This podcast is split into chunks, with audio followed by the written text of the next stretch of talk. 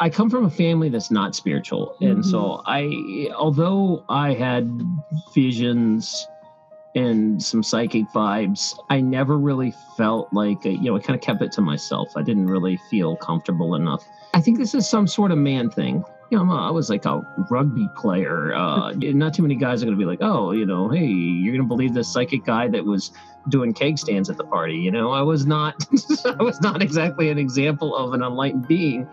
So I just kind of kept it to myself, but I, I always had some sort of sense. And then when I got into chiropractic, I was blessed in a way because healing came to me very easily, mm-hmm. and I was and I was um, really good at it. And the I'm not trying to say that to be arrogant because uh, there's lots of things I'm not good at, but I was really good at this, and I don't know why. I, I felt like there was a lot of spiritual help. Like mm-hmm. you know, you would I would try to concept, focus on playing with energy and pushing it in, and people want to adjust them and stuff like that. And I got a lot of results that other people just couldn't get. Mm-hmm. And I always felt that maybe there was some some higher help on that. So I that was my kind of introduction to spirituality. Um, you got to accentuate the positive.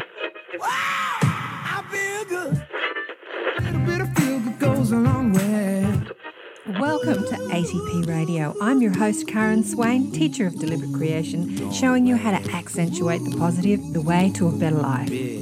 Your radio station is an example of the future existing right now. Clap along if you feel like that's what you want to do. Welcome to another hour accentuating the positive here on Soul Traveller Radio. I'm your host, Karen Swain. I'm a teacher of deliberate creation, a channel, and a medium, channeling wisdom from my guides and broader perspective, whom I called blissful beings. On Accentuate the Positive, you'll hear conversations with open hearts and inspired minds. It's my intent to put more love out through our media. It's so important to have a media diet diet that uplifts you, empowers you, and reminds you of who you really are instead of a lot of the media that we get that puts you in fear. So, this is why I present the show. I've got some wonderful guests lined up for you. Welcome to another show, Accentuating the Positive with Karen Swain. So great to have you with us again. I have another wonderful, fascinating, and delicious and very woolly guest for you today. I've not been described that before. Dr. Taryn Lupo, who is a chiropractor, a health practitioner, and a YouTube personality. He's been on YouTube sharing his wisdom with people for around eight years, and he has a fascinating YouTube channel. And he interviewed me last week or the week before on his show. You don't actually have a name for your show, do you, Taryn? No, I uh, I've never named it because it kind of came out by accident. I, I you know I do a segment on Tuesdays called "Tearing It Up." With my name, you see a little, uh, yeah, yeah, you like that play on words? Okay, tearing it up. Uh, so that's the closest name I have. But as far as like the Thursday night show, the Mandela Effect show, I, I don't have a name for it. Yeah. So so, what we're going to talk about today is he's a fascinating fellow, actually. And he had me on his show talking about you know what I love to talk about, talking about being a deliberate creator and cleaning up our thoughts and how we create and the law of attraction, all that beautiful stuff. So go over, head over to his channel and have a listen to that. It's about two hours long. He invites people on at the end to talk and ask questions. But I was thinking, you know, you're a fascinating fellow. Well, let's interview you and find out what you, what's been happening in your life. His life had a 360 or 180 turnaround. What about a year ago, eight months ago, when you discovered the Mandela effect, right? Yeah. Can you tell? I don't know if you can see I'm blushing this whole time. like it still makes when people introduce me, I'm all like uh, self conscious about it. It's it's just making me blush.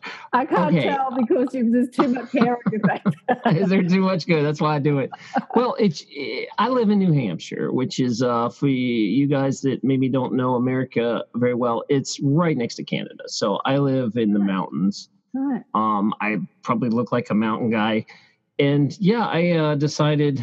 Wait, there's a lot to say because I am a chiropractor. I was in like a serious practice for many years, and I just kind of got burned out on that real uh, insurance healthcare model. I, I don't enjoy that, and I sold my practice, got out, and just started doing all the stuff I wanted to do. Mm-hmm. So I mm-hmm. wrote some books. I uh, started learning how to do documentaries and learn how to film and just did a bunch of artistic stuff that I've kind of wanted to do my whole life. And it sounds crazy because everybody's like, you know, why would you go to school that long and then not use it? And mm. because I wanted to do these other things, you know, I, I, I mm. feel like uh, life's too short to just pigeonhole yourself doing the same thing for 50 years.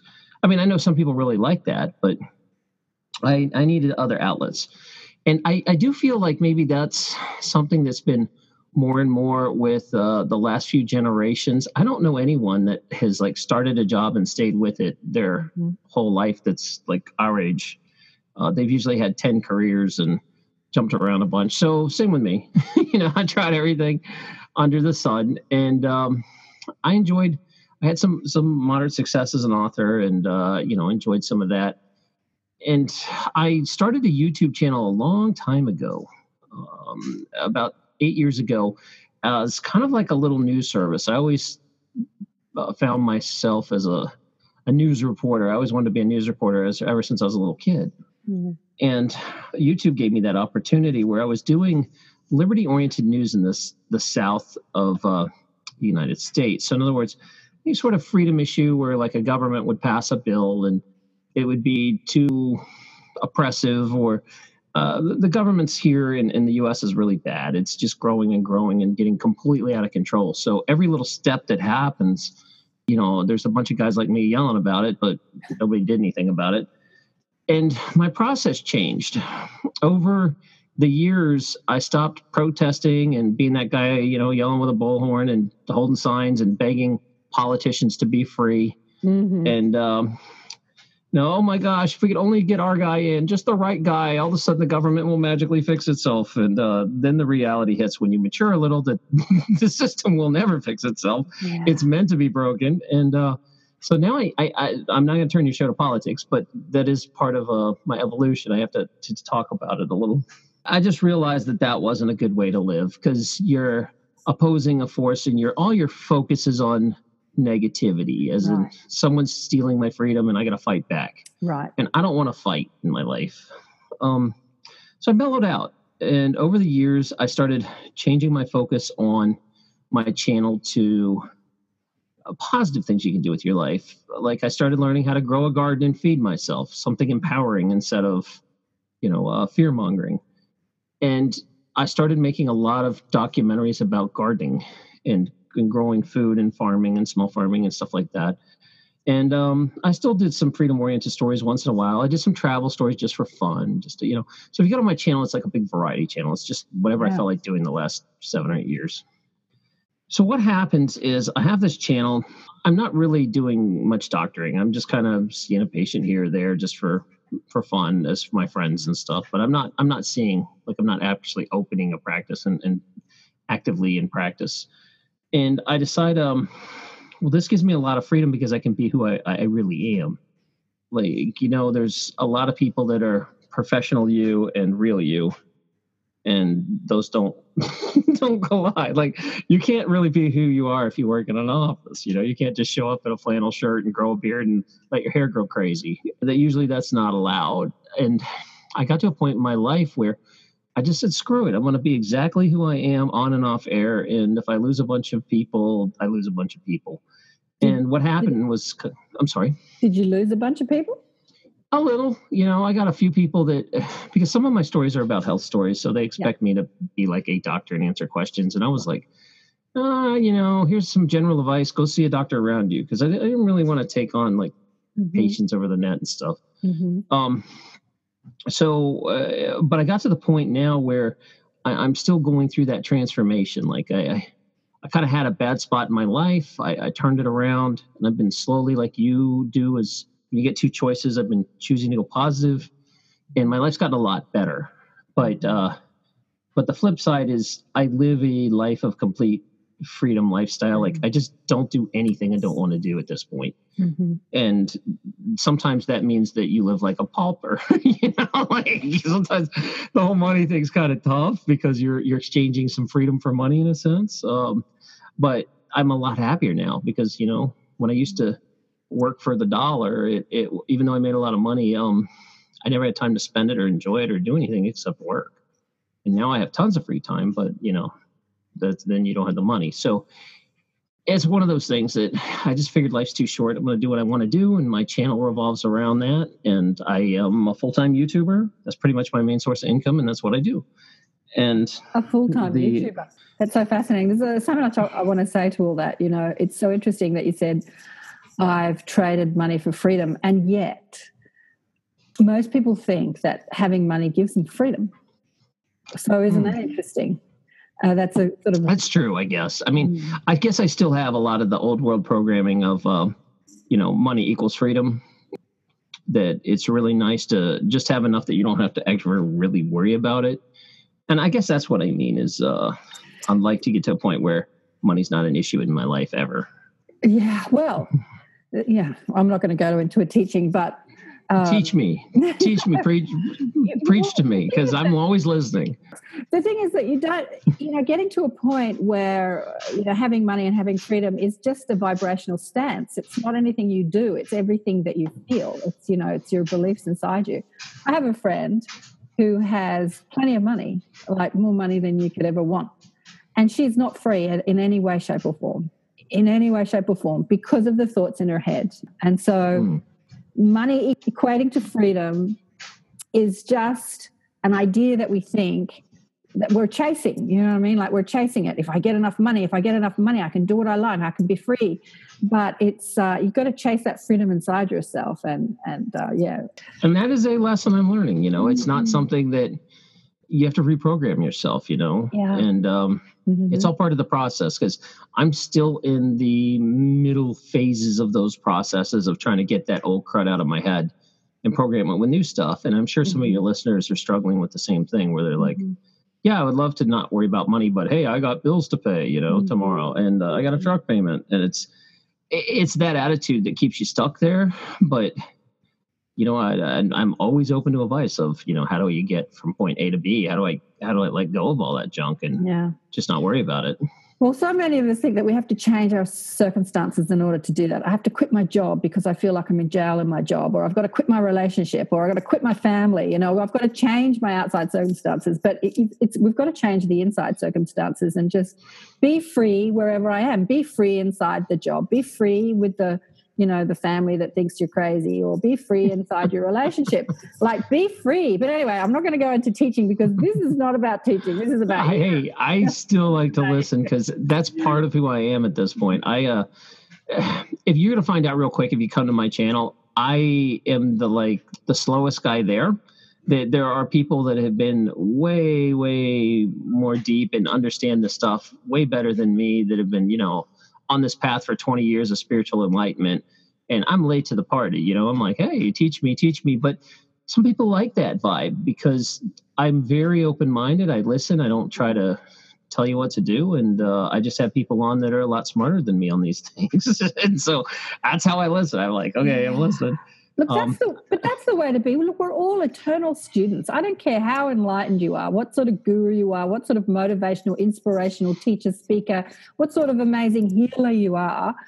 We're all eternal students. We're here in this physical dimension, and we're all all of us are learning. You know, and and I love that. You know, I love your curious mind. I love that you're a you know a teacher and a student because that's how I see myself. I'm a, I'm a student of the work, and I'm a teacher of the work I'm yeah. sorry. I just want to eject. There's like you know some people like me that are new and stumble into it that have mm-hmm. some amazing insights and drop some knowledge if you're listening. Mm-hmm. And uh, I'm always blown away. You know that you just gotta throw that ego out the door and and yeah. you know listen. Throw that ego out the door. Yeah. but listen, let me ask you about your journey because I love talking about people's awakening journey. So, I know the Mandela effect when you really looked into it that that rocked your world. But before that, so you wanted to put you said that you wanted to put inspirational and health advice out on YouTube. I love that.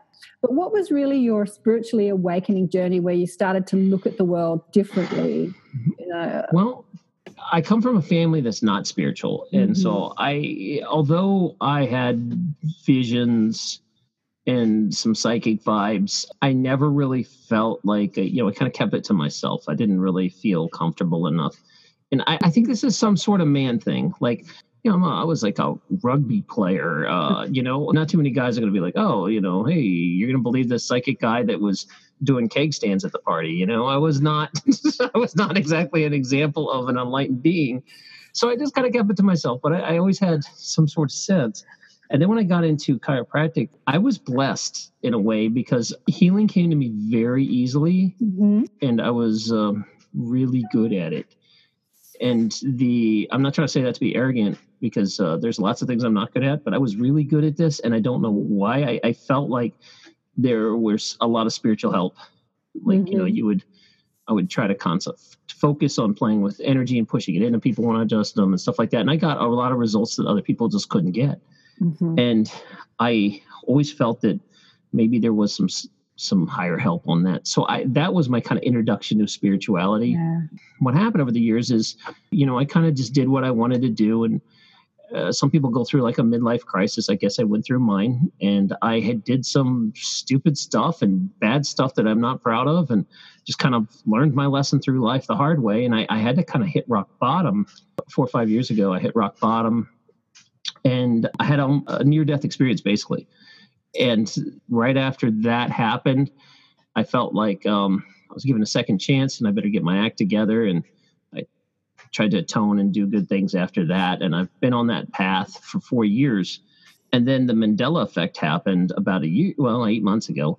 And all that did for me was it was like gave me a smoking gun in the room of saying, here's some evidence that this reality is not real that uh-huh. either it can be hacked or screwed with, or this is just a video game here you're playing and you're, you know, real use over there somewhere. I don't exactly know what the Mandela effect is, but I do okay. know for a fact that it, oh, it is um, I want to back enough up to. Okay. I want to back up a bit before we get into the Mandela effect. You sort of oh, glossed oh, no. over. I had, you know, you know, I did some bad things, had a near death experience. What was going on with the near death experience? Did you actually physically leave your body, die? Like, what, what was happening? Was it what's? Well, it's a little embarrassing, but I basically, um, uh, come on, we're all friends here. I, I, I had a huge amount of stress in my life, and you know what's funny when because patients will tell you, you know, that stress will make them sick. Mm-hmm. And I kind of understand that, but I never went through it myself. And mm. you know, you see, especially like if somebody dies, you know, their spouse dies, how sick, and they they die six weeks later because they can't handle the grief you know mm-hmm, um, i do believe you can absolutely make yourself sick by thinking about it and stressing out about it mm-hmm. well i was living um, not such a great life and i uh, got really sick and the stress my intestines stopped working is what happened and they ripped Wow. And so I didn't have enough money for insurance and I was just like laying on a, a bed dying. I was losing incredible weight. I lost like 40 pounds in a, a week. Wow. And um, I was having a really bad time. And finally, someone came to me out of the blue and contacted me and said, you know, have you tried dealing with this at an emotional level? And I was so desperate and so in pain that I said, I'll do anything. And we worked through some emotional stuff, and that was it. All of a sudden, the next day, stuff started working again and it was like a miracle healing. I mean, I should have been dead, dead. You know, nobody lives through sepsis like that. And within a few days, I was better, a lot better. And it wasn't until I addressed it emotionally that I was like, I did all these bad things. I got to forgive myself, move on, and let's let's fix this. And that is what did it. And it sounds, I know it sounds like new age healy sort of stuff, but it's the truth. It's what happened. Oh, you know, as a healer, that is exactly what I do with people. It's so interesting that you say that. So the near death experience wasn't a, like going to the light sort of thing. It was no, but it was rolling in bed for seven days dying. yeah. Okay. So I just wanted to clear that up. but the, the emotional thing, you know, I started out like you as a healer. So I started as a naturopath, five years full time, five days a week, nine to five study. Right. Five years of oh, my yeah. life left that and thought I not found anything I think is going to rock the world, you know, and, and opened a furniture, had a baby and opened a furniture shop. So I spent five years of my life studying and, and didn't do anything with it uh, except for massage. But I was exploring healing for years, you know, what's going to make a difference in people's lives. And it wasn't until I realized that it, it is that shift in our perspective and our in our emotions that really makes really makes the difference. I've had and I stopped putting my hands on people and doing healings and started just talking to them because I found that so much more powerful than like channeling energy into their body. I remember I was working on an old lady who was on a lot of drugs and I felt like I had my hands on bricks. Like I had this vision of bricks. And I said to my guides, like, why is this energy not getting through to her? And they said, well, one, she's not really a believer. She's sort of like, I, I was massaging her. So and two she's on a whole lot of drugs. And i thought doesn't matter how much energy i evoke and channel into her it's not it's not affecting her. And so i started to think I've got to you know change the way i look at this healing thing and started to talk to people. And the most amazing i had a client once who sat on the couch and after having a conversation with him about a whole lot of things he said i actually feel like i'm levitating he wasn't levitating. He said, I can't feel my body. I feel completely free. I can't feel the pain in my body anymore. I feel completely liberated, like I'm floating. And he was just describing what he was going through. And I remember looking at him thinking, wow, that's the best result I've ever had with a client that, that I've, you know, and it was because I was talking to him and not because I was healing him or massaging him or doing any sort of you know healing on him. I was just talking to him and clearing up his emotions. And so i love that story. It really illustrates how when we shift our emotional baggage when we shift our perspective when we change our beliefs how it's so healing. Cool. Yeah i'm really interested in that because that's that'd be cool to have uh, someone have that kind of relief that they can leave their yeah. body and not feel the pain and mm-hmm. that would have been great. Um, I, I mean i have had an outer body experience when i was really young mm-hmm. but not as an adult. And uh, mm-hmm. except for like Dream World, you know, I can mm-hmm. when I'm when I'm falling to sleep, I can drift off and run around and do what I want, but not. I wouldn't say it's like full blown astral projection or something. Mm-hmm. It's uh, I don't know how to explain it. I'm not. I'm not that great of a, you know, like I said, I'm still learning this stuff. It's kind of all new to me, and uh, I stumbled into this. Well, you're you're actually a lot better than you think you are. Okay, so you stumbled into it, and you had an emotional healing, which had a, a physical effect, which was great. So the person that was with you was giving you this like emotional healing. The advice, yeah yeah advice. And then you stumbled into the mandela effect. So how did you find you're on your you're on your youtube you're happily doing health videos and talking about life and plants and animals and having a lovely right. time. How did you stumble into the mandela effect? Dumb luck really. Um there was two things that happened. Every halloween like ever since i was a little kid i watched the charlie brown halloween. And in america they showed it like every halloween. And it was always a big deal when i was a little kid. You'd, you'd wait for Charlie Brown Halloween special, and you know you bug the parents about getting the TV that hour. And so I've always watched it, and it's one of those things I catch every few years. I'm like, ah, I'm going to watch it for fun. And last year we watched it, and I'm watching it with my girlfriend, and the ending's different. And I'm thinking, Kate, what happened? You know, at the end when the pumpkin comes up, where's the pumpkin? The great pumpkin comes out the very end, and uh, Linus isn't there like he's been waiting, waiting, waiting all night, and he walks away, and the pumpkin rises up. And it changed because I was like, we went and looked on Google, and we're like, maybe there's two versions. Maybe they thought it was, you know, it's 1960s. Maybe it was a little too anti-Christian or a cult, so maybe they made two versions. Mm-hmm. No two versions, just wasn't there. And so it really bothered us. I was like, man, I really remember this. It was my favorite part of, you know, I've been watching this since I was a little kid. It's my favorite part is, you know, when the pumpkin comes out. And like I was looking it up and I can't remember what I was searching for something, and a YouTube channel pulled up about the Mandela effect, and I watched one, and I was like, "Oh man, I remember that too." And then it just led down that path, and after a few days, it screwed me up so bad. I was um, I had to make a story about it. And so I made a story telling everybody, hey man, this thing's like taking over my life. It's all me and my girlfriend talk about now. And I made a story and it got really well received. And people were like, make another story, make another story. And then my channel ended up making like 50 Mandela stories and stopped making farming videos because I was getting so much traffic. And um, I decided to start a live show.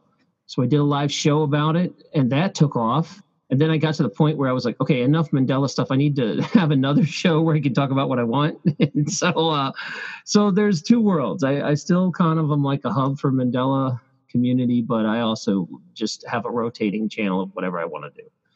So I'm trying to find so, balance. Yeah. So you're exploring more spiritual principles, like you've had me on, and you've oh. had psychics on. What else do you explore on the show? Um, you know, we've had. Uh, here's the way I I wanted to do it is mm-hmm. I wanted to have a safe place where people could talk about stuff that you would be called crazy for any other place, mm-hmm. and actually discuss it and not have a bunch of arguing and debating. Just like discuss it. Mm-hmm. So there's a very polite vibe on my channel. I don't put up with. Uh, it's not like a debate show. Mm-hmm, and mm-hmm. so people come on, and I've had everything from let's talk about D wave computers and quantum physics to let's shift our reality to okay, here's how to develop psychic powers to mm-hmm. um, we're going to talk about crystals today. You know, whatever people want, as long as it's that vibe is. Uh, I, I pretty much only have one rule that it, it it needs to be positive and uplifting to somebody's life. Yeah, cool. Like I really feel like at this point in my life, I'm trying to keep finding positive and uplifting things until I I ascend. I mean, until you ascend. That's where I'm trying got, to go. Oh, I've got lots of stories to tell you about that. But just for people who don't know what the Mandela effect is, could you explain it to them, please? Sure. Um, the name is because of Nelson Mandela. So, what happened was there was a psychic named uh, Fiona. Oh, I forgot her last name. Maybe Fiona Brown she was talking with some people and said, Hey, don't you remember Nelson Mandela dying back in the 90s? And then a bunch of people were like, Yeah, I remember that too. And I definitely remember it because I remember we were, I was like, it was like at the end of high school, somewhere in the high school, and they, we talked about it in civics class one day. We're like, Oh, yeah, he died, and this is who he is, and this and that. Mm-hmm. And then a couple years later, I'm watching a rugby match in uh, South Africa versus uh, New Zealand and all of a sudden they march him out in a South African jersey, a box jersey. Yeah. And I'm like, I thought he was dead. And everybody's like, no, he's not dead. And I was like, no, he's dead, man, right? And I figured that my memory was just bad that I mixed yeah. him up with some other leader. And yeah. it's like, okay, I guess he's not dead. And then I just kind of put it away. And then I started hearing talking about it online. And I was like, yes, he was dead. so a lot of people remember Mandela dying. So the thing got the slang of Mandela effect. But 90 has been around for a long time. It, it, didn't just happen. But what happened around 2016 is there was a massive awakening that people started noticing that the realities have shifted and started just blowing it up all over the internet. And the way people search for it is called the Mandela effect, but it's really all about shifting realities. And um, different people have different opinions of what it is mm-hmm. lots of different ideas out there and there's a lot of people that say they know the truth of what it is and mm-hmm. you know but there's 10 people saying that so they all can't be right um, i'm just having a bit of a chat to my mob my guides and they're telling me that things really shifted in 2012 we all talked about the end of the world and um, they're saying that the energy's really ramped up in 2012 and uh, that that is one of the theories that there was and, some sort of like mass and, extinction event or something I don't know about mass extinction, but um, the light packets of energy that are hitting this planet are exponential. So they really ramped things up in 2012 and they're still ramping things up. So it's kind of like the quickening. Let's call it the quickening, um, you know, from that movie.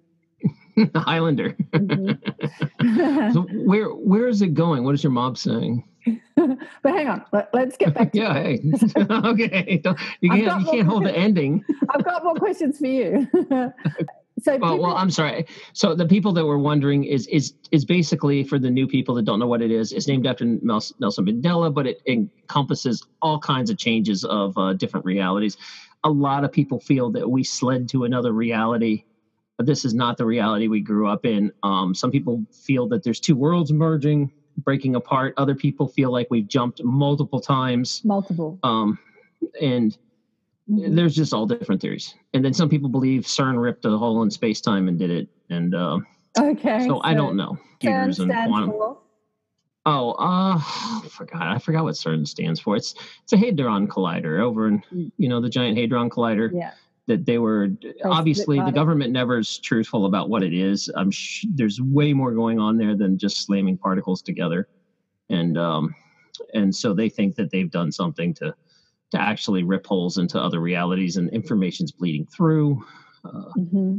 It's kind of like described as um, you know the old school radio stations when you used to have like uh, FM or AM and you would slide the dial and you'd pick up two stations at once. Yeah. It's kind of what's going on right now at the realities that you know that's the, the realities so my vibrating. Guide, my guides are confirming that that is a really good analogy because what what they do with me is trying to teach concepts that our puny little linear human minds can wrap our you know minds around.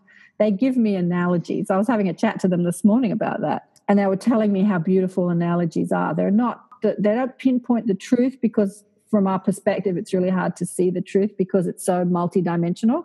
But they give us an idea of how to sort of digest it from our perspective. And they just said that that's a really good analogy that you just said there. Ah, hi, mom.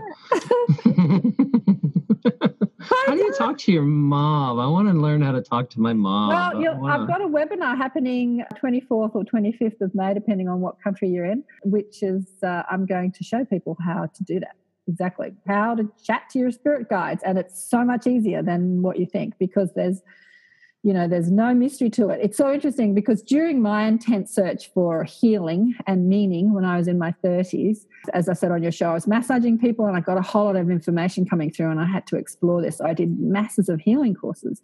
And what i found out was i learned to do what i'd always been doing and that's that's really what i want to teach people. It's just so much easier than we think it's just a matter of focus. But anyway, I'm not going to go into that now. We're going to get oh, back to you. You're going to leave me hanging for a month? I'm not going to be able to talk to my guides for a month. This is not about me. This is about you. you can't drop nuggets of knowledge and expect me not to ask.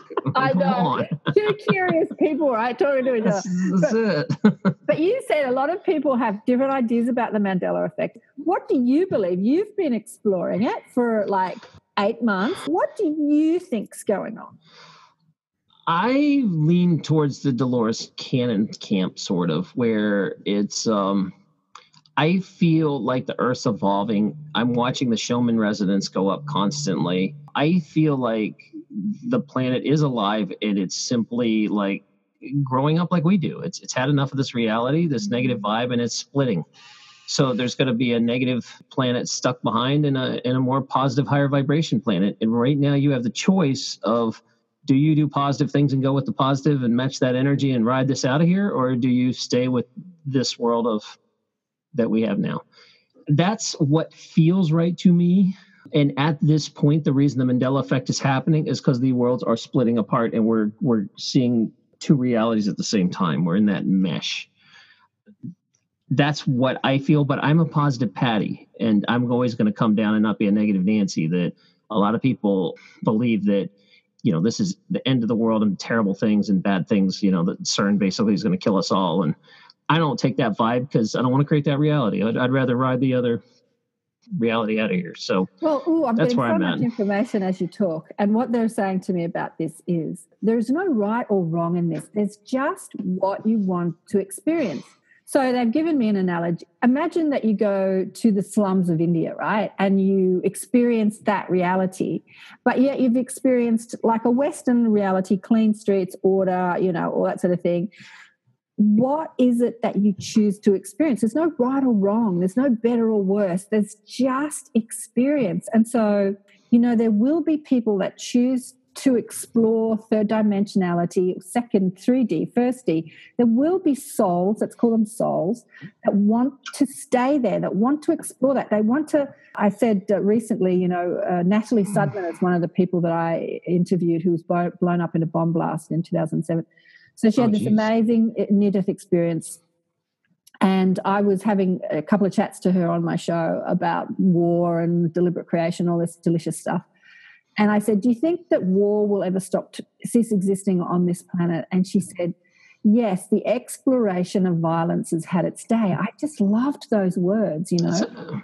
It's like we've been exploring violence and and dense vibrations we've been exploring that as a human race as a as a collective you know there are people that have been hanging out in this dimension and this on this planet for eons of time and exploring all that you know we have to offer.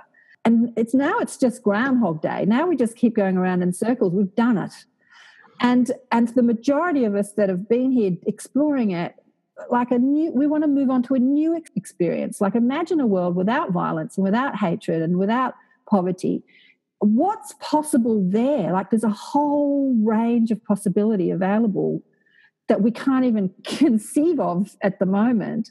And yet there are others that are like, no, I actually want to keep exploring this. So yeah so there's yeah i i don't feel that everybody's going and i think that's right that mm. there's going to be some people that go to a higher vibration and other people choose yeah. to stay here mm. and i get it um i had a spiritual vision where it, it kind of related to me as video games mm-hmm. that me and you decide to go play this, this virtual game together and we're on the outside of the and before we go in we say you know we're buddies but do you want to play as friends or do you want to play as enemies? Exactly. And you say, well, you know, we played 20 the last 20 games we've been friends. Let's let's compete this time. So mm-hmm. you're going to go in as a warlord, I'm going to be an orphan and you're going to kill my parents and we're going to see what that experience is like.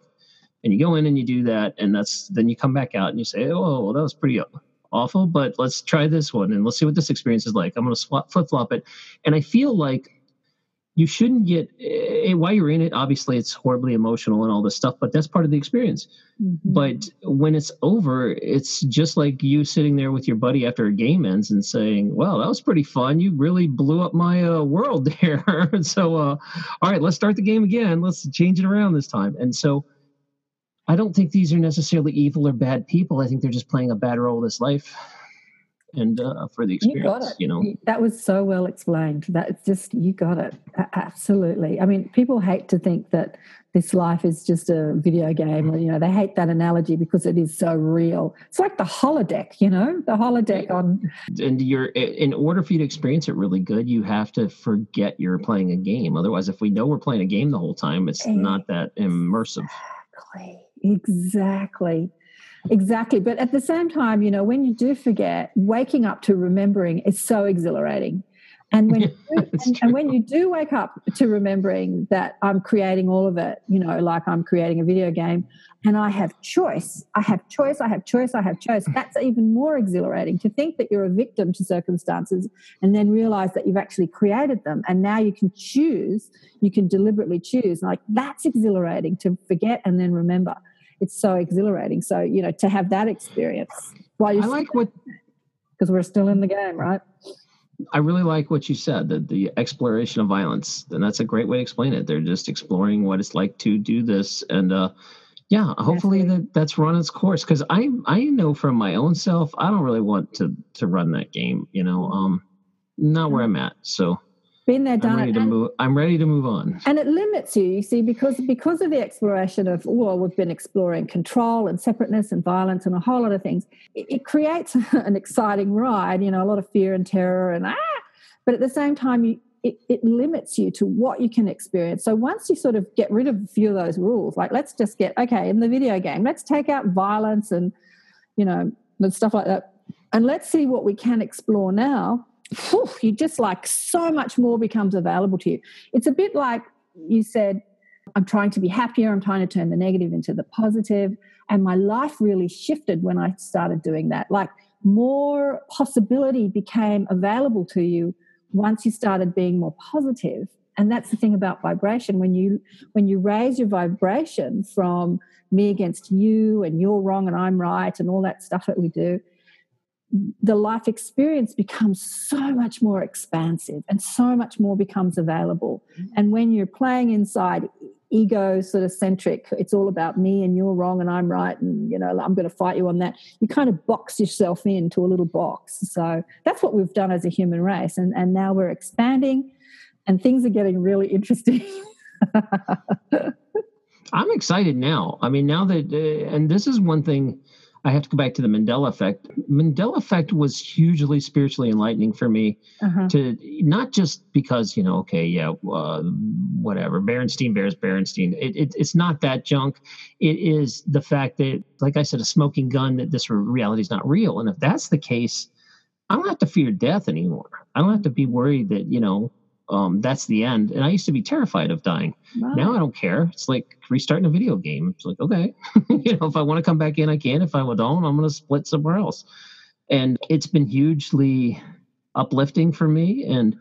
I'm trying to live a better life and do more positive things and, and, and be, um, help a community rise above and, and, and, uh, do, do better things too. I, you know, I, I want others to to uh, to be here for them when they wake up and go through this too. That's what I feel like I'm supposed to be doing here. but yeah. sometimes you get bogged down in the minutia and there's a lot of days where I'm like, man, I am so drained and just Dramaville and I'm over it and I just need a you know, I need a break or should I keep doing this? So it's I want to know how you constantly you seem to always be positive. Like how do you stay I want to be that person, but sometimes I still get dragged into the the BS. Such a good question.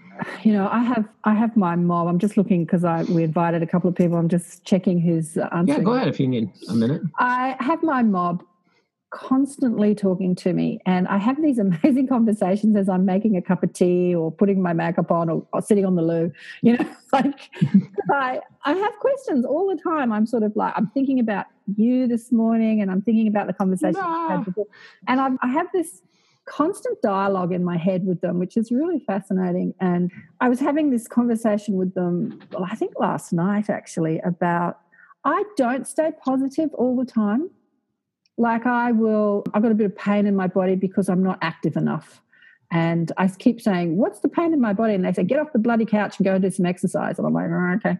And I get a bit sort of depressed about that. But it doesn't take much to sort of snap me out of that. For something funny on, on television, someone sends me, you know, I look at something on YouTube, someone sends me a message, an email, and I'm completely snapped out of it. So it's not my, it's not my emotional set point, right? So I have an emotional set point which I have worked to raise. And things exactly what you've talked about, things like understanding who I am and what I'm doing here and how this is not my mind is not me, my body is not me, this life is not me. I'm beyond that. I'm pure positive energy. I'm connected. I'm a soul exploring the universe.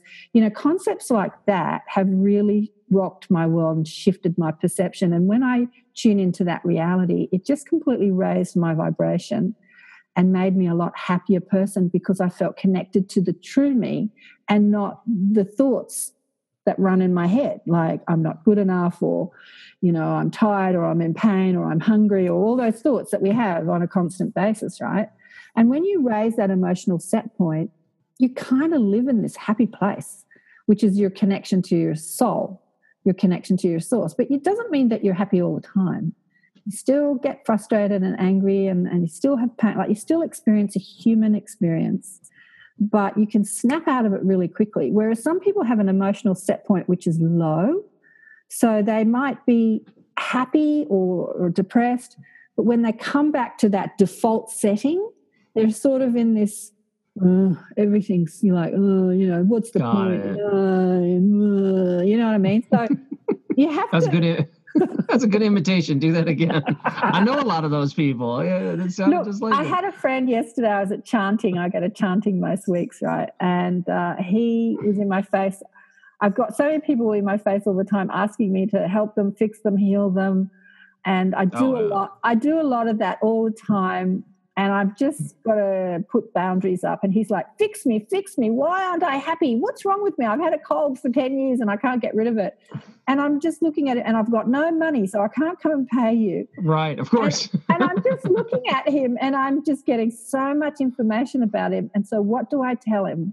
What do I say to him? I said to him, I can't fix you. It's your journey. You have to do that for yourself. But you call yourself a healer. Why can't you fix me?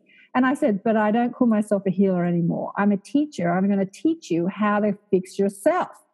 And he's like, I want you to fix me right now. You know, why am I depressed all the time? And, you know, driving home, I got all this information about what he needed. So, what do I do? Do I reach out and give it to him? Do I book him in for a session? This is my constant dilemma. People are always at me like, fix me, fix me, heal me, but I can't mm. pay you.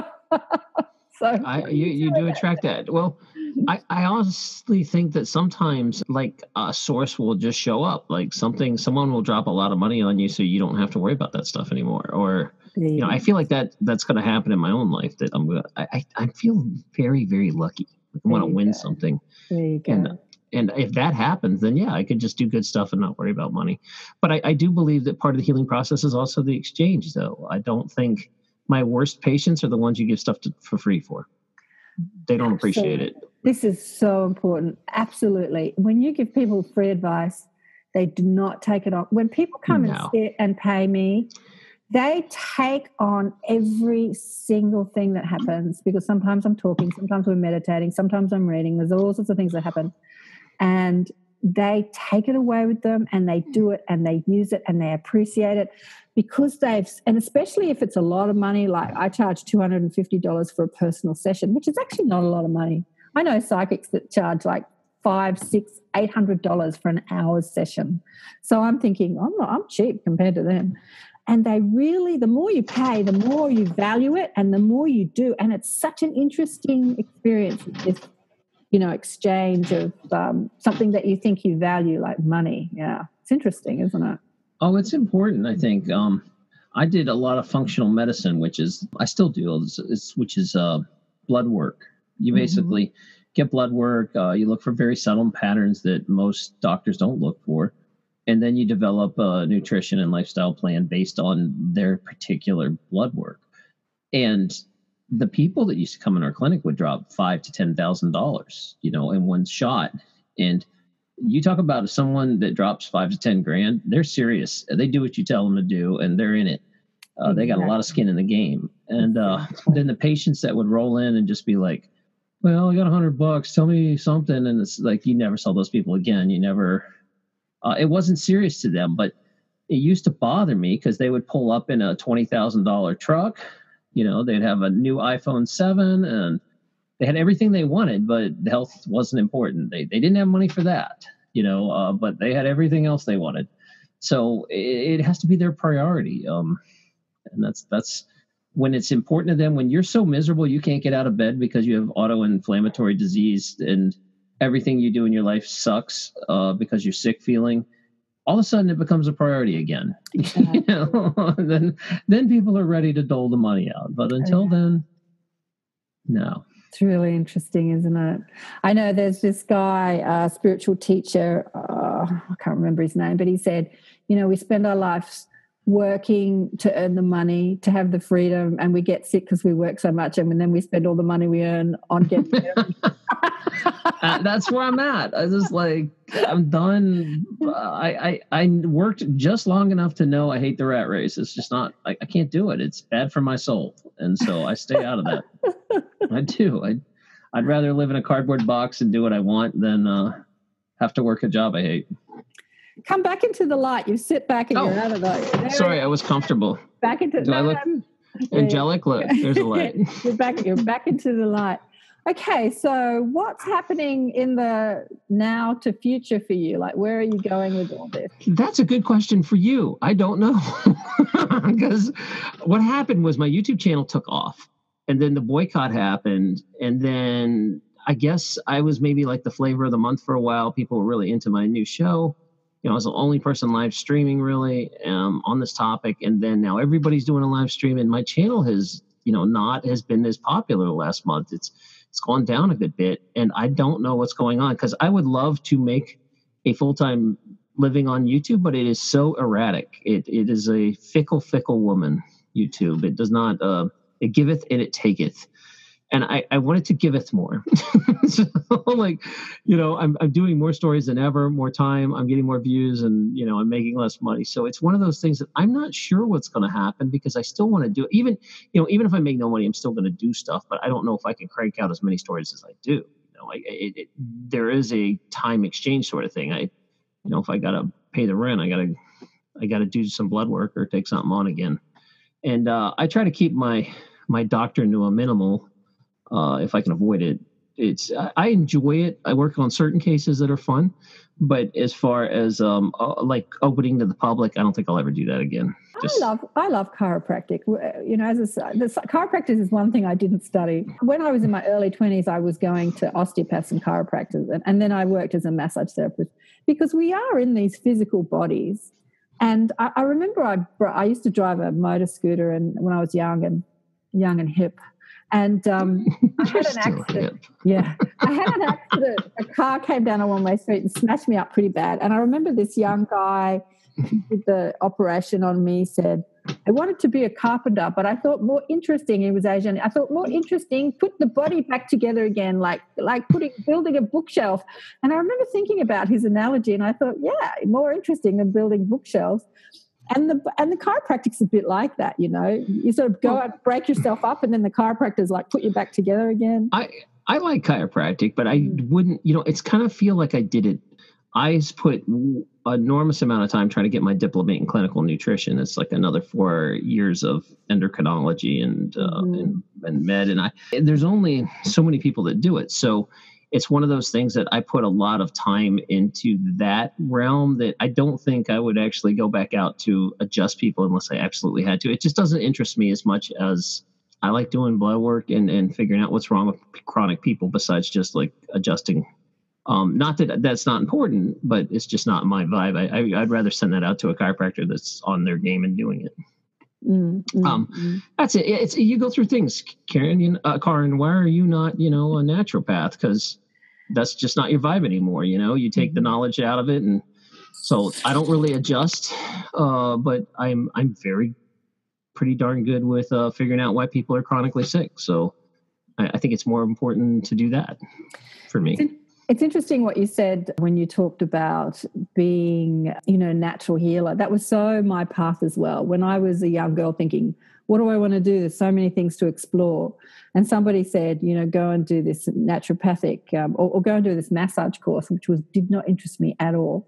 And once I started, once I started on that healing road, things seemed to miraculously open up for me like these experiences just kept happening and i thought wow.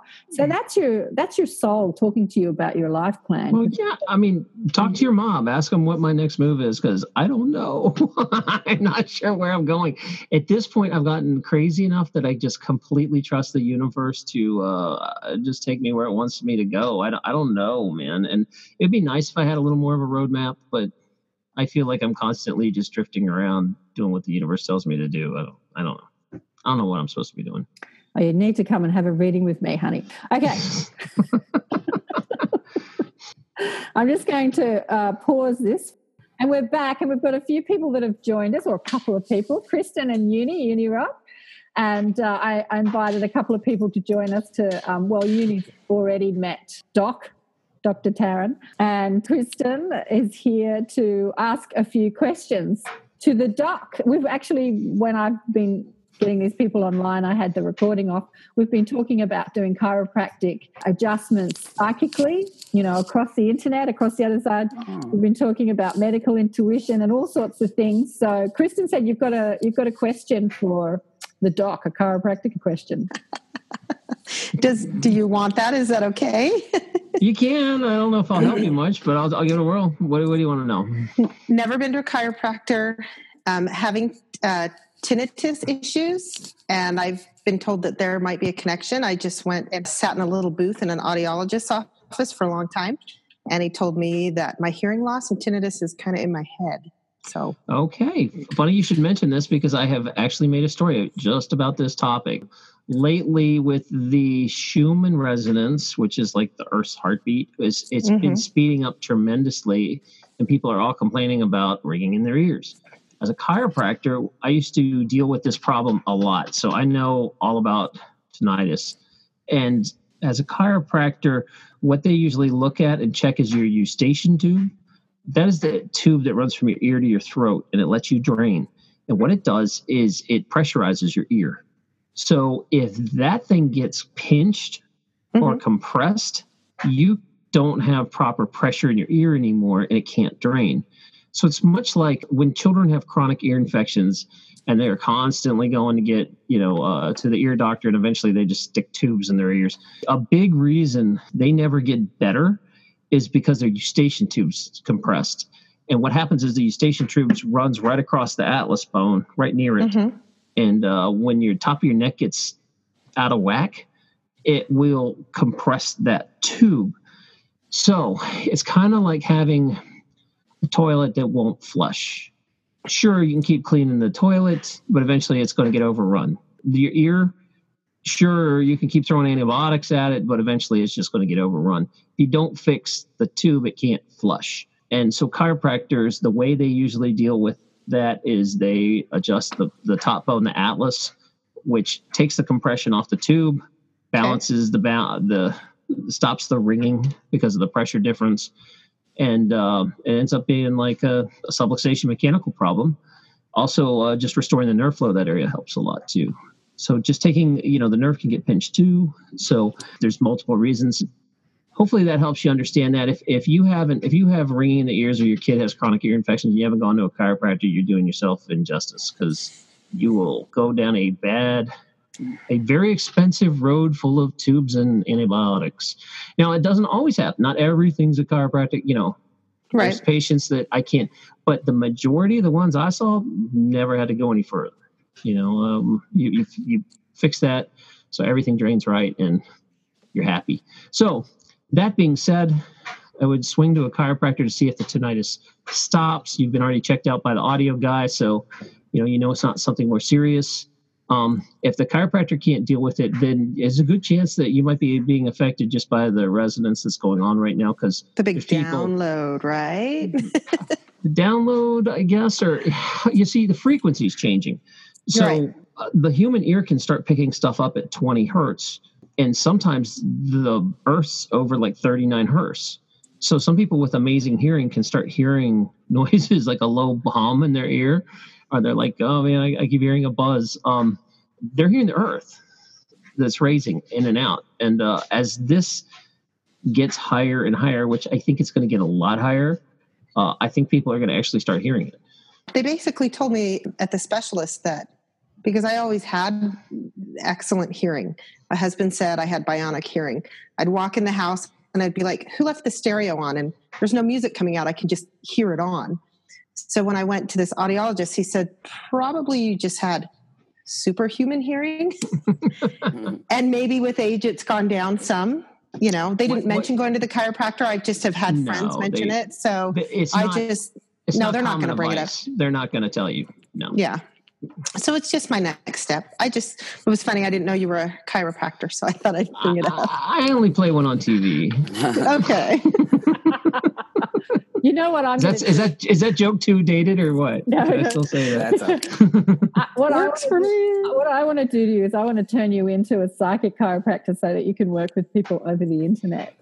If I knew how, I mean, again, okay. like to me, if you'd said that to me five years ago, I would have laughed at you. But now mm-hmm. I'm like, you know, what's real? Why not? Why can't you know? Why can't I move stuff from a distance? I have no idea. I've never tried it. Well, let's do just, it. Let's do it. I'll be your first patient. Yeah, there you go. I just did it. And uh, oh, oh, wow. It's easier than you think. And let me introduce Uni down here. Where are your worlds? Your worlds have not. Uh, where have they gone? They oh, they come out and then you know how. There it, oh, go. there they are. That is they come so back. Awesome. how are you? Thanks for letting me come on. I'm good. So he has another YouTube channel. You talk about conspiracy theories. I've had not had a chance to watch any of your um, shows yet. I have to say I'm not. I don't really t- sort of tune into conspiracy theories. That's okay. It's a, it's one of those things you got to have a taste for, for sure. So. I think it's a bit like the Mandela effect. You know, when you uh, tune into conspiracy theories, and you see how many different ideas there are out there, you start to sort of realize that everyone just gets to have their own point of view. And oh, yeah. everyone's reality is their own reality. And we're living in this multi-dimensional experience, and everyone has their own reality. You know, your reality is very different to mine, and vice versa. And it makes this seem less fixed and, you know, this, this world less solid, and it makes it more malleable and fluid and, you know, yeah. So definitely, yeah. When just like the doc said a few years back, I I wasn't as open minded as I am now, and uh, with with all the things I've come to find by meeting you know open minded, really nice people, that I start realizing that there's a huge side to life that I should have been looking into much much longer ago. You know, I could have grown a lot more with it, and uh, it really helps me in so many ways. Um, you guys were talking about healing. Um, I uh, got injured in the military when I was deployed to Iraq, and a lot of things didn't work for me, and I was constantly in pain. The one thing that helped more than anything else was, and a lot of people, you know, criticize me for saying this, but it was acupuncture, mm-hmm. and it was right when they put the acupuncture needles in the back of my skull, and they don't go in deep or anything. I know you guys know that, but um, it was just something about releasing something that I don't know how how to explain it, but you know that's what kind of opened me up a little because a lot of doctors were telling me that that wouldn't work and there's no sense to try it, but actually the military paid for it and everything. They were really cool about it. Wow, and, uh, really? They oh, paid for for sure. acupuncture? Yeah, they hired a uh, acupuncturist at Fort Campbell. He has his Damn. own Wow. office. It's Yeah. come a long way, I guess. I remember back in the day they wouldn't have ever done something like that. Oh yeah, I'm but it was cool. yeah, so I'm open to all the different, you know, explanations for things, and my mind, you know, now that my mind's open, I just feel like I can make so much more progress now. Yeah, interesting, isn't it? Uh, Uni's smoking a fake cigarette there. W- w- Like, I love that. Yeah, I'm trying to quit. You know, I What do they- remember first hearing about acupuncture years ago. Some of the first books I ever read were the Shirley MacLaine books. She talked about acupuncture. She had an acupuncture reading in her third eye to open up her third eye and to give her more psychic experiences. And she had a, a like a, um, I think she left her body or she had a channeling. I can't remember. It was too many years ago that I read it. But I remember reading that acupuncture was the vehicle that she used to sort of have this expanded experience. And I thought, oh, that was cool. Yeah. so- Yeah, that coincides with my story a little too, because my mind opened after acupuncture, so it could have, I guess, I never thought about it that way, but yeah, I mean, it could have maybe helped me. I know it helped me uh, see that not every explanation is is uh, has to be scientific, or you don't have to listen to everybody to get the right answer. So maybe it did help because I, I did feel a lot more in tune. I started meditating, you know, trying everything else I could find out there. So I could see how somebody would go that route for sure. That's Mhm. cool. Back to you, Doc. This is your hour. You're the star of this show. That's an unusual thing. Go ahead. It's weird being on this end, but I'm enjoying it. It's actually really nice. I have no responsibility. I don't have to run anything. I know. I'm, I'm a good guest. on your show on your show you're monitoring people's comments you're looking at people's comments when they comment and It's it's a lot because I do what's called a live chat, and for you guys that don't know this, uh, YouTube has a feature where we can have a live show like this with all of us going, and everybody watching can add comments and ask questions at the same time. Mhm. So it takes a little practice to focus on your guests, listen to what they're saying, and field questions, and also police the drama at the same time. And, and I've- I'm getting better at it, but I, I'm not there yet. Uh, so sometimes it might look like I'm distracted, but I'm listening because I'm always Mhm. trying to feed questions in from the audience. And so it's a very interactive experience. Uh, viewers really like it because they can be like, ask, you know, ask Karen what she thinks of her mom or whatever.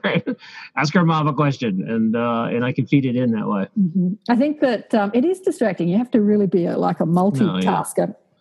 I think when you were doing, when you were having a chat with me on your show, I think you only asked me one or two questions from the chat room because there was just too much going on. You've got people online, then you've got people chatting, then you're talking to me. It's like, how is he doing this? Yeah. I don't know.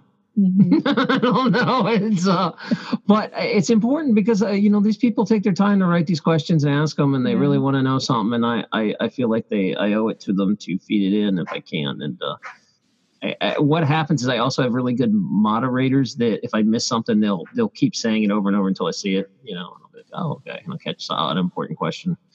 But if you guys have never done that, it's a real fun experience uh, doing a live show. I like to really focus on my guests because you know I use my intuitive abilities, my you know when I'm talking Oh. to people.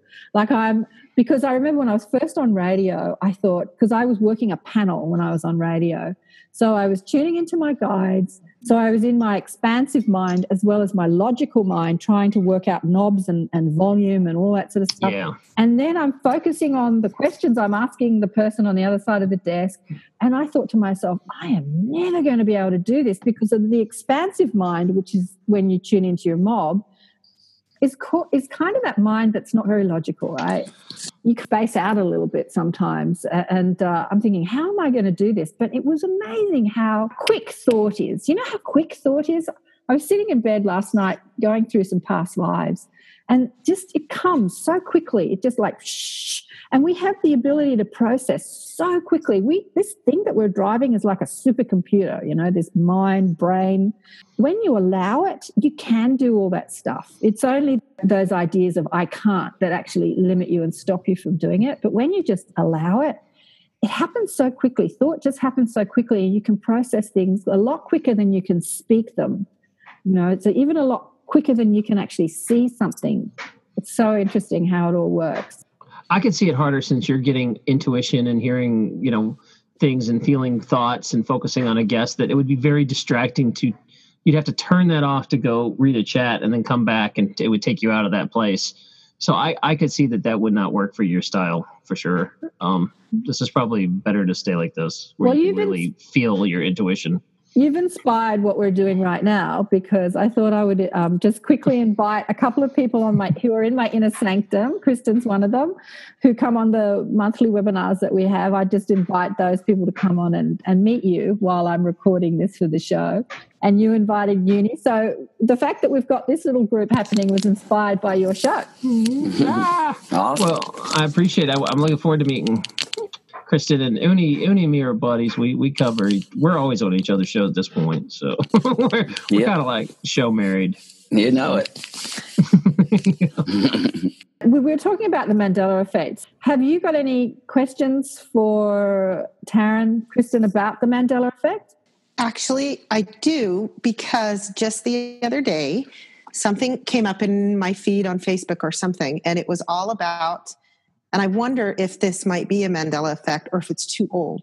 The whole Paul is dead. You know what I'm talking about? Paul McCartney from the Beatles. There's this whole conspiracy. And I remember watching a documentary on it in the 80s, early 80s. You know, documentaries were few and far between back then, but there was one where there is this whole line that Paul died and they replaced him. Oh, and yeah. he looks a little different but I don't know if it's age or I don't know. So as I have read about or heard about the Mandela effect, I almost wonder if this could be one of those. But I, am surprised you guys haven't ever heard of the whole Paul is dead. I, you know, there's a lot of weird Beatles stuff. Um, yeah. There's uh, Beatles albums that no one's ever seen that all of a sudden are, exist in this reality. There's, I feel like I remember hearing Paul died, but I don't. I don't have any personal experience with that there is someone that there's this blog that's been around for a long time that someone swears they have a Beatles album where uh, nobody died. That in another reality, the Beatles are still alive and playing, and they brought back a cassette from another reality. They have it, but uh, again, that's all hearsay. I don't know. Uh, Uni, you know more about this one? I'm not. I'm not hip on Paul is dead. You know, I've heard about it. Uh, we thought about talking about it a couple times. I wanted to collect more information on it. Um, you know, it is interesting though. We have there's actually a lot of reports that people have about the Beatles. It's one. Of, it's really popular in the uh, Mandela community. A lot of videos are made on it, but specifically, um, I don't have anything else on I'll, it. I'll find out more for you on the show. I'll ask Thursday. Uh, well, not this Thursday, but the, the following Thursday. Okay. If you want to swing by my show, Our, uh, there's a guy that we know named Moneybags that that whenever I know him to, to find research about the Mandela effect, I throw it in his lap. Um, most of my sh- stuff is kind of community building and how to deal with the shock. Uh, there's a huge, you know, this this people stumble into this who are not spiritual. Um, well, they don't know it. They haven't unlocked it yet, or they don't. Uh, they don't call themselves. They don't. They don't run in the worlds you guys run in. So when this hits them, they are really screwed up. I mean, it's like you know seeing jesus come down or something it's or or finding aliens exist it really messes their world up. And my community is more supporting those people that are like new and traumatized and, and trying to you know let them know that they're not alone they're not crazy because and this is no joke i say this and i'm absolutely serious um, it, it keeps people from getting institutionalized. We had some people show up in our chat that was like i told people about this, and because I um, they were with you know uh, I, I, think he was like 18 or something his parents stuck him in the uh, mental ward to and they drugged him up and it was no. the exact same stuff that we talk about every night in there mm-hmm. they said he was crazy and he, you know of course the psychologists don't believe him and if he had found our chat room first he wouldn't have gone down that route uh, so I, I do believe that in my sense, it's kind of like important that I keep this this lifeline out, or you're gonna. Some people are gonna get unnecessarily medicated and uh, locked away. And I know that's sad, but I think that's the truth. So yeah. So when I hear things or read things about the Mandela effect, I've read some books by Dolores Cannon. Are you guys familiar with her work at all? Mm-hmm. Yeah, and we just talking about her. Yeah, and she talks a lot about, and maybe you did talk about this. Sorry, but no, it looks okay. like you're looking up at me like Brady I, I Bunch. Am, it's very Brady Bunch style. I'm actually, sorry. I'm talking to a few people that have also dropped in on this. There's a few people here. okay, so but my thing with Dolores Cannon is she talks about how some people like walk out of their door in the morning and the world looks different than it did the day before. Um, then they go back inside because they forgot their keys or they're in shock and they come back out and it's normal again. And it happened to enough people that, yeah, I believe this Mandela effect really must be something. Well, that's that's what it is is i didn't want to believe it you know you hear something for the first few examples you can dismiss it away like oh i have bad right. memory i have this and that but then like after 10 examples you you start running out of excuses and after 20 things changes show up and now we're up to like 200 changes you know how do you explain away 200 changes that uh that so many people believe if it was just you who was the only person being affected yeah you'd wind up in the loony bin but the reason I feel good is because there's thousands of people going, Yep, I have the same memory, as crazy as it sounds. So, because this is happening on a massive scale, it adds a lot to the legitimacy. And, and it's kind of like a bundle of sticks. If you have five or 10 sticks, it's easy to break, but try breaking 200. You know, you can't. I got to chirp it. So, in here because um, oh, your mom. Go yeah. ahead. Your mom's uh, cutting in. So I asked Dolores to join us. And um, really? Yeah. And oh, awesome. I'm a fan of hers. Um, I've Me chatted with Dolores before. She's actually not here with at the moment. I don't know why. But I tell you who is mm. here. Albert is here. Albert is Garnet Schulhauser's guide. Hi, Albert. He, he, wants me to tell you, Taryn, to check out Garnet's books and to get Garnet on your show too. Who? Garnet? Garnet okay, Garnet Schulhauser, Kristen knows Garnet, is a guy that contacted me about a year and a half ago, I think. He asked me to put him on, on my show. And he just told me a little bit of his story, and I'm like, oh, wow, yeah, I want to talk to you. So he is a conservative Catholic corporate lawyer for like 30 years. He, he lives in Canada. He's walking down the street one day and he is stopped by a homeless man who stares into his eyes this love and light, and he has this beautiful blue eyes. And uh, he's just mesmerized. He says he's like a deer in the headlight. And the homeless man says to him, Why are you here?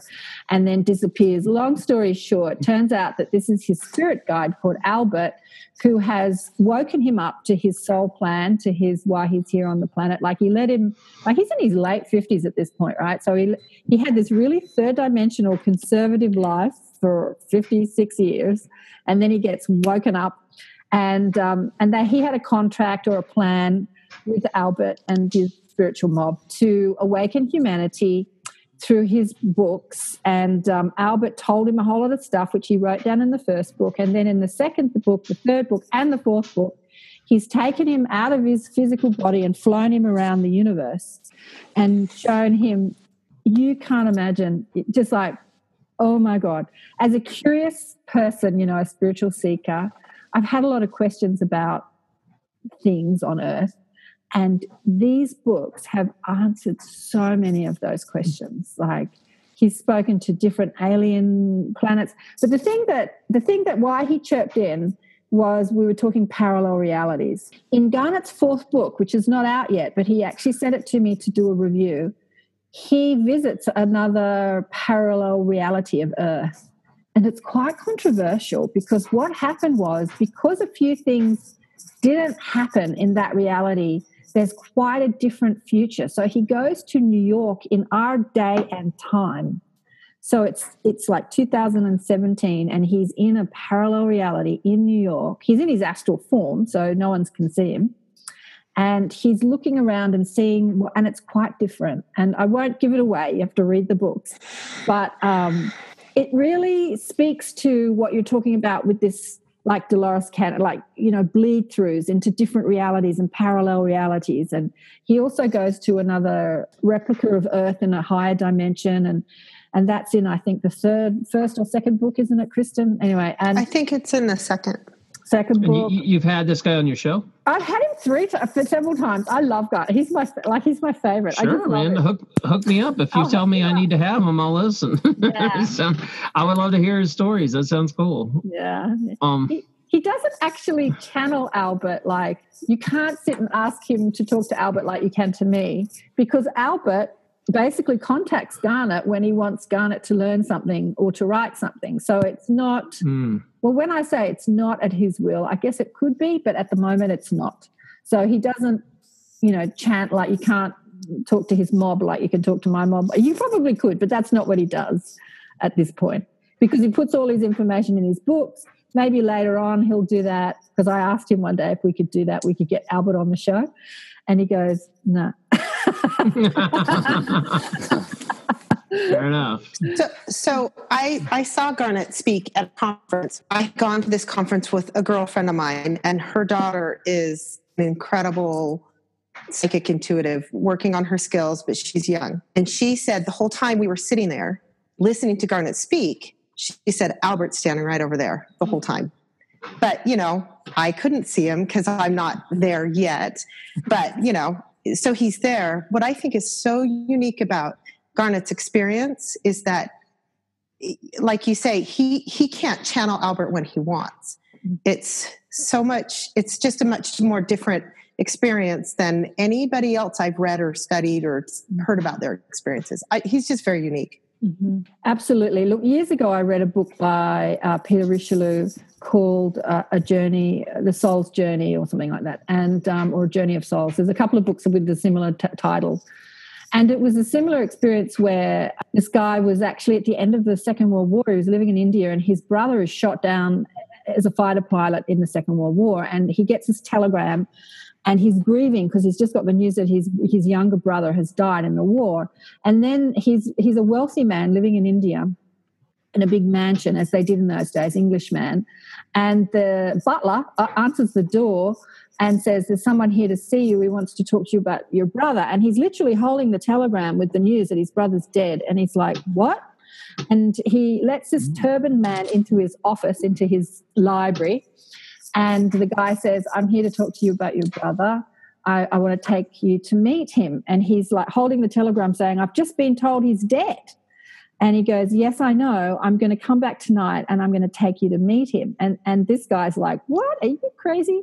Anyway, so the turban man goes away and he comes back at night when he's fallen asleep and he takes him out of, you know, his astral form and he says, Right, we're going to go meet your brother. And he goes and plays with different a bit like Albert, he goes to different levels of the astral and different dimensions, and he meets his brother and he talks about his death and then how are you now? And what are you doing with your life? And then he takes into a few different other dimensions. And i read that book when i was in my early 30s and i remember thinking oh my god this is amazing. Because it was written i think it was written in the 40s or 50s or something. Yeah it was written oh, a long time. It's that old Wow. Yeah, and then uh, and then Garnet contacts me, and he's doing the same thing, and I'm like, hallelujah, you know, because it's really a unique experience, as you say, Kristen. What happens is we're all doing what Garnet and Peter Richelieu were doing, right? We're all exploring different dimensions and different places, just you know, in the universe when we're asleep at night, because our souls are explorers we're living our lives simultaneously, but we come back into our physical body and wake up in the morning inside the amnesia. You know, that's the way the rules are set up in this particular game.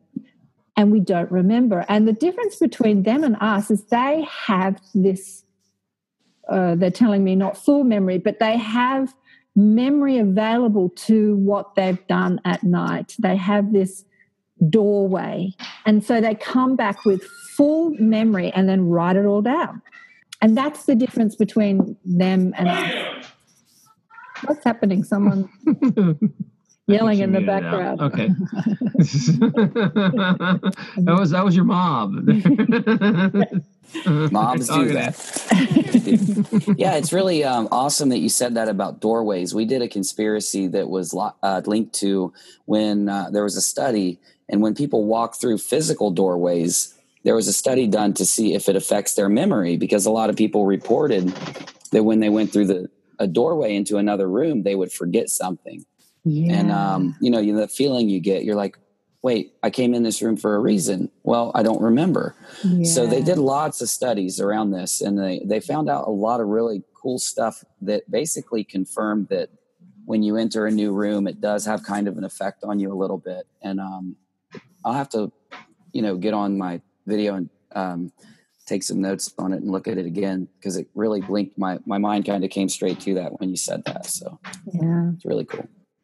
Well, I went to a psychic years ago, again on in my early 30s, when I was on this intense, or maybe late 30s at this stage, journey for you know meaning, and she told me something. I said, you know, how do you do what you do? Because I was exploring all this stuff, and she said, oh, it's really easy. You just visualize this doorway and you know this light doorway and then you just walk up to it like you just use your visual and you step through it and you step through into the other side and then you're on the other side and then you can go wherever you like and she just gave me that visual of the doorway uh, yeah so stepping through and and and then years ago I did a past life regression and it was an amazing i've only ever had one past life regression and i and i blew it because i saw something that freaked me out and i and i stopped it and that's another story but she took me down stairways and then along a hall with all these doors, right?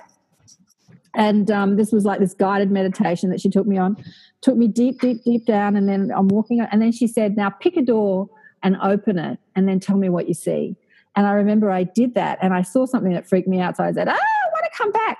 So I tried to pull myself back to this reality. And I opened my eyes. I'm sitting in a room with this woman on a chair, staring at her. I couldn't see anything. Everything was blank. I had my eyes open and I was blind. Like I could not see through my physical eyes. And I'm saying, I can't see anything. I'm panicking. I can't see anything. I can't see anything. And she said, Stop, stop, stop, stop. You know, shut your eyes, shut your eyes. I've got to bring you back. You just can't come back. And so she had to bring me back out, you know, back to back to here, back to now, so that my physical eyes would work because my physical eyes weren't working. So it was really interesting. The doorway thing is so interesting to to Definitely. move into a different reality. Yeah. What, Karin, when you work with people, um, like I feel like I don't have a past life. Every person that's ever tried to regress me doesn't find anything. I feel like this is my first time here. Do you ever come across people like that? Oh yeah, there's a lot of people that are here for the first time, especially now especially now. So what what's happening is because we're moving to a new exploration of reality and we're we stop exploring violence, you know, there are people that are incarnated and someone had said, you know, half the population of the planet, they're called star seeds. I don't know if it's half, but it's a lot. They have specifically come into a physical body and incarnated into this dimension, onto this planet to help the evolution of consciousness. And they have been exploring different dimensions where, you know, higher dimensions, they're not better or worse, they're not higher or lower, but just different realities. We call them ET or alien realities, where the exploration of violence is not a part of the game. Do you know what I mean? So they have they've experienced connectivity. They, they understand themselves as one. They understand the oneness of being that we're all trying to move to, towards. Because when you understand that you're one with another, then you stop trying to hurt that other person because you just hurt yourself. So they understand the oneness of being, that we're a collective, that we're not single, you know, individual humans, we're all connected. And they've specifically incarnated to help us break free of this ego mind that says you're separate to me and what I do to you has no impact on me. You know, I can kill you, I can hurt you, I can rip you off, and it doesn't have an impact on me because that's actually not the truth of our being. Um, but that's what we believe. So they and they and they're called star seeds. You know, many different names. They're called indigo, crystal. You know, they're just we give people names, but they're souls that are here that hold a different frequency, they hold a different consciousness. And some of them have been labeled autistic or Asperger's. You know, they're a they're they're here with a different consciousness and and it's their first life as a human i think uni you were saying the same thing too right that you and they're felt... telling me that you're yeah. not you've you've been here before i have well mm-hmm. then i don't remember it because i can't seem to get here I, I don't know. I uh, I always felt like I was I, you know, I want to because everybody has all these cool like past life stories, and I'm like, no, man. They're, they're, telling me that you've not explored this dimension too much, so you're not someone that's reincarnated over and over again. But what they're oh. telling me about you is that you came to dip your toe in the water. So I'm like seeing one sort of like one phys- human past life. But you've. Oh, okay. Yeah, we'll talk about that later. Okay, something good. I hope. Oh, geez, it's been censored. What's up? Okay, so I asked, I asked if you'd been an animal before because a lot of people take on an animal form. It's easier because there's not as much crap that you have to deal with when you're an animal. It's easier, and they're saying no, that you didn't, that you that you went straight into human form, but you did before this life. When I say before, it's happening simultaneously, but you have you are experiencing another life as a human. Right. But not well, a lot. It's not like I, have had so many yeah. past lives I can't count. Like I'm sitting in bed and they're I just think, showing me. I was, I was a couple of, I was a woman. I can't even remember what it was the other night. I was just sitting in bed and they were just showing me all this stuff, and I'm going, oh, that's interesting. Oh, and it was explaining why I felt. I was asking them questions about me. It was explaining why I had specific feelings about different things, and they're showing me a life that I'm leading doing this and doing that. And I'm going, oh, that makes sense. Oh, that's why I feel like that. Oh, yeah, that makes sense. Yeah. I, well, I, I, was saying this because I think me and Uni talked about it once, and he was like, "Yeah, I don't really feel like I've had past lives either, right?" Yeah, I mean, definitely. You never regressed. I, I am wondering if so. that's more common these days. Like she's saying mm. that there's there's going to be groups Very of cool. us that.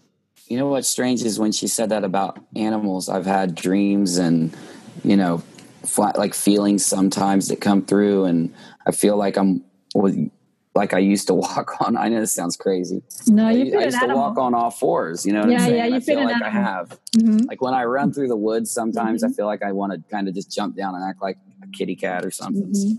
Mm-hmm. I get along with cats really well. I really do. yeah, no, you you definitely uh, you definitely explore the animal kingdom. Mm-hmm. Definitely. I get that feeling. I really do. That's so cute. I want to be a cat. Well, the thing about, you know, we're all souls. Even trees are a soul or an aspect of our soul. Like we're because we're multidimensional, we're exploring we're exploring different different forms, different consciousness, different planets, different dimensions. We're exploring all of it. You know, why why wouldn't you? You're a soul who has it all available, and then we have to pick and choose. It's like a smorgasbord of adventure. And uh, being a tree, or being a rock, or being an animal, or being an alien in another planet, you know, there's just so much to explore. And this really was brought home when I when I read Garnet's books. Like his adventures are so expansive, yeah, Kristen, that it really makes you realize that wow, there's just so much going on, you know. Mm. This could be a weird side note, but how do you get invited to speak at conferences and stuff? Like you're talking about how Garnet and you and you guys go to speak at these. What I've never been to any conference like this. What? How do you? How do you Kristen, find these things? Kristen where do you go? She, she actually helps Kristen. On. Yeah. Oh, oh. I'm oh, I'm go. starting. I'm starting to help. Um, so when I saw Garnet speak, it was because the publisher of his book put on a conference, oh. um, and they do one every year. Uh, but um, they had not everybody that spoke was one of their writers, but that's was Garnet, and so, so this is yeah. California, I just find or? it's people who no. Um, I live in Utah, and it was in Arkansas oh. um, through Ozark Mountain Publishing. I don't but, which, is, which is Dolores Cannon. I just find that I. Oh, I've yeah. seen them before. Mm-hmm. Yeah. Yeah. Mm-hmm. Um, he he's on. Excuse me with the microphone. He's on Dolores Cannon's publishing company. Mm-hmm. I just found that I really like going to these things, but now that I'm starting to get behind the scenes on them, it's more of somebody knows somebody who spoke at this or they saw them here. Sometimes it's, we don't have a lot of money to pay you. Can you come? Um, Garnet, I get the sense that he looks for people to be on their show. Like Karen didn't, Karen, didn't you say he asked to be on your show? Mm-hmm. Because I think he feels his message. I mean, that's his job now is to mm-hmm. get his message out. Mm-hmm. And I have no idea if there's fees involved, but I just know that I'll I look for his new videos on YouTube. I subscribe. Most people say, oh, and Garnet contacted me. But he doesn't speak at conferences that often that I found. I don't know why. But mm-hmm. yeah. I'm just curious because, you know, I, I, was telling her I was new to this world. So I've never been to like a conference. I don't even know where they are or what they are. But it, is interesting. That does is that still a thing? Physical conferences now that you can do just mm-hmm. like online conferences and meetings, mm-hmm. and people still go to those. I don't know if I just notice them more or they're just getting more common. But um, if I put one together and I have the Mandela effect, I'll definitely invite you. Oh, thanks. Yeah, man. Pass me out around if someone's interested in that topic. So somebody go somewhere. That'd be fun. Somebody contacted me yesterday who wants me to speak to Roberta Grimes. Do you know who she is, Kristen? So Roberta Grimes is a past, you know, an afterlife researcher, and she is a, I think she's a corporate lawyer. No, hang on, what is she? She's some sort of lawyer or something. And um, anyway, fascinating lady. And she's a good friend of Sandra Champlain, who's a friend of mine who has a show called We Don't Die. I've been on her show. She's been on my show. And the two of them are involved in a afterlife research and education symposium, which is happening in September in Scottsdale, Arizona. So I don't know how far that is away from you guys. uh, you know. I'm actually set to go. I'm going. Are you? I'm going as a guest. I mean, just to visit. Yes. Mm. So it's a long way I'm, from you, Taryn. I got friends out there though, but that yeah. would be fun. I, I just refuse to fly anymore, so I have to drive everywhere. I'm, I'm like, why don't you like flying? flying? Oh, that's a whole nother. I hate the whole... TSA. The, the TSA. The, the, it's such. It's so insulting. The the whole process just to fly now is is. Uh, uh, I, I, just refuse to support it anymore. Oh, I love it's super inconvenient to drive everywhere, but mm, you know I could plan it it's out. Fun, it's still fun. I just I, I, yeah, I mean, I mean, it's like Arizona is like two days at least, three. You know, it's like I love a good road trip. Spend the night in Salt Lake City with me. There you go. Um, Come stay with my family in this awesome house, right? right that is a cool house, man. I'm straight up. I'm I love coming. That ceiling. Uh, and we come, come. We've got uh, down here. We've got uh, Catherine and Mick put on the Afterlife Explorers, the Close Encounters, and now they're putting on this year, or is it next year? This year, the Cosmic Consciousness uh, Conference in Uluru. So there are a few things you, you guys will have to come out for those one year. They're full steam ahead with those conferences. There's all sorts of things. There's millions and millions and millions of conferences. Yeah, I just I'm so new to this world. I didn't know any of this existed. Mm, yeah. There you go. So we might wrap it up. We might, we might wrap it up. It's getting to half past the hour. We've been on here for about two hours now. This is the longest show oh. I've done. oh, really? I thought I didn't know how long your show was. okay. well, on YouTube it doesn't matter because I used to have it on radio and I used to have to cut it up into sections and play music in no. between. I don't do that anymore. So freedom, I can chat for so much. Oh, so much editing. Uh, it's the worst. Just just roll with it now, man. Uh, free yourself from editing. Free yourself from editing, and, and, you know you can't do it, can you? Depends on my Yeah, yeah. Can't too much of a perfectionist. You can't let it go. depends on my schedule too. If I've got clients booked in or other things booked in, but this morning it's all sweet, so we could go longer. But thank you everyone for joining. No more thank questions. You. Thank you. That was fun, man. Thanks. It was. Good interview. Let me know if you find out anything about the Paul is dead Mandela effect. We'll get on that. Yeah, come come see my show tomorrow night. Come on I will. my live show. Yeah, I will. It'll be groovy on well, YouTube that, or where? Yeah, actually, that's going to be a weird show. That's not actually that Mandela. It's going to be on psychedelic drugs and uh, and spirituality. So that one's a little different than my normal shows, but I've I've got some that sounds exciting guests. It, yeah, it's it's a cool. It's definitely going to be a very cool topic. Uh, but it's not really Mandela effect stuff that much. Besides okay. shifting realities. We must go. Thanks for joining us, Uni. Thanks for your. Thank you. I appreciate. Hey, I, they're always there. Yeah, Uni has a channel too. Go visit his channel. Yeah, I will. On YouTube, check me out. I appreciate yeah. you. And thanks everyone for joining me for another show. I hope you stayed all the way to the end.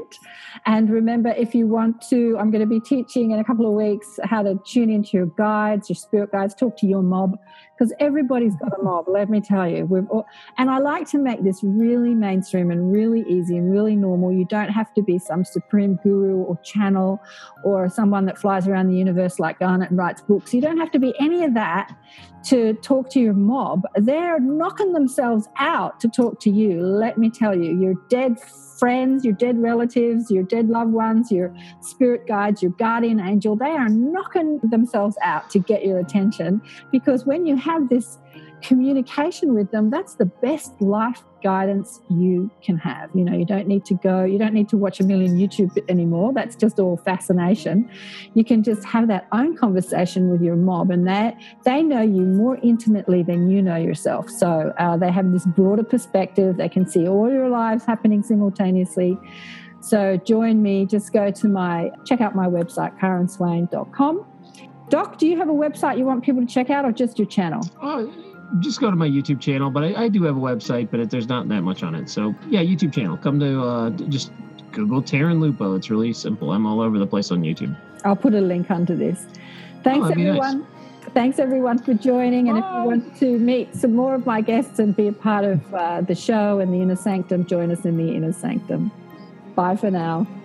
I'm your host, Karen Swain, teacher of deliberate creation, showing you how to accentuate the positive, the way to a better life. Your radio station is an example of the future existing right now. Clap along if you feel like that's what you want.